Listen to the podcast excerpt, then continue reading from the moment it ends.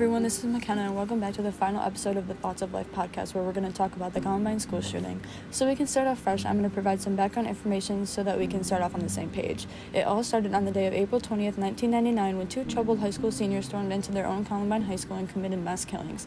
It's important to remember their names Dylan Klebold and Eric Harris, that should be remembered forever.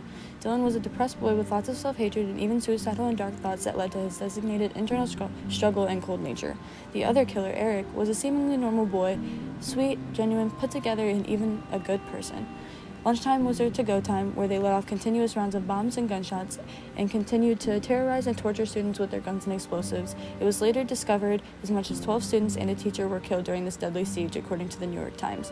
Upon initial observation, the situation appeared to be a widespread mass killing and suicide mission where they intended to harm and kill many people, even including themselves. Though in hindsight, it is found that there are two main factors that have led to this situation. I believe this despicable event showcases the extremes of the reality of the world that we live in and the ugliness that we will continue to face and will escalate if nothing changes. From research, it is presented that the cause of the shooting comes down to a comparison of a double edged sword. One contributor being the social standing and mental health of the boys that drove them to commit this inexplicable act, and the other being an accessibility and actuality of the means of the murder of innocent kids and teachers. Though both affect the political and cultural climate of the United States, the actual means of change will have to be brought about by political means, which was actually hard for the Clintons who were in power at the time, who prided themselves in being relatable to the American people.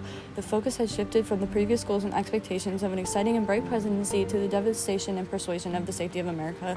They favored the approach of socially progressing the security, which included majorly consoling and persuading the population at this impressionable time. I think that this is definitely the best approach to handle the situation, at least at first, because after an event such as this, you have to be sincerely empathetic and sympathetic towards the innocent children, teachers, and families that were affected.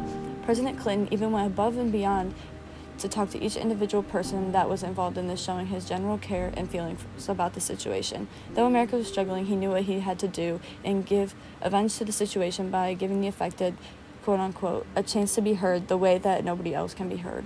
Clinton wanted to tighten up on gun control laws, an effort that he had acknowledged that had previously failed.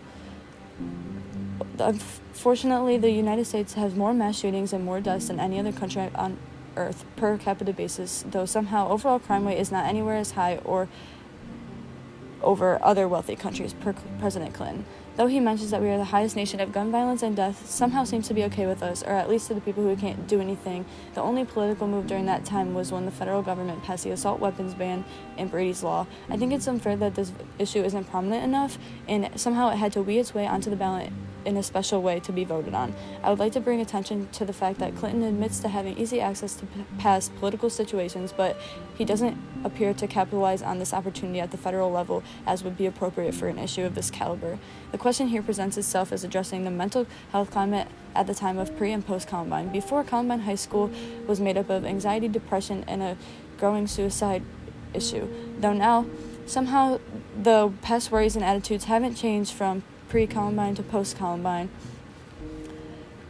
The argument and background of the mental health crisis has been a tricky and complicated subject to solve because there is no one size fits all solution for mental illness. Though this problem has always lingered in the background during the year of the 1990s and beyond, it wasn't especially relevant until Columbine. A special mental health targeted solution from post Columbine, the Mental Health Addiction and Coalition Program, provided community assistance directly and passed even a mental health reform. The other aspects of this issue contribute to the physical changes that are transitioning to occurrence. Some include increased security, police protocol, changes of police protocol, increased technology, and more cohesive plans and training for staff and students. Unfortunately, to dismay, these plans were not set in place to the caliber they are pre Columbine, so we wouldn't be able to examine the effectiveness. But the shift from mental health to the physical means of safety and sh- security shows the harsh route of trying to tackle the mental health aspect, especially in light of the shooting. Overall, the examination of the psychological and physical safety factors and plans, to me, it seems that both are an underwhelming approach to try and answer an adverse occurrence. Though all aspects can help us move forward in whatever we do, we have to remain united and passionate to try and find a solution for the problem of school shootings in light of the gun control and mental health aspects. Though this event can apply to various aspects of our criticism, I believe the Columbine school shooting best resonates under the examination of the cultural criticism. I chose this topic because it continues to have a timeless impression on society, even frequently discussed today.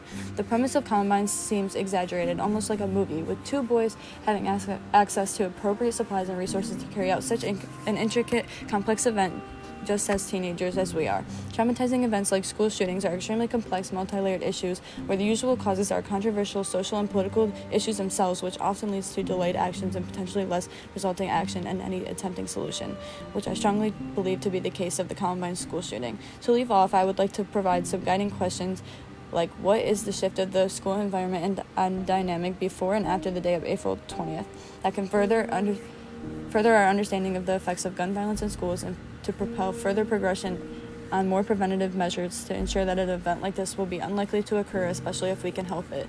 Although it is impossible to predict the future, the more effort and energy you put into something, the more favorable the outcome will be for our future.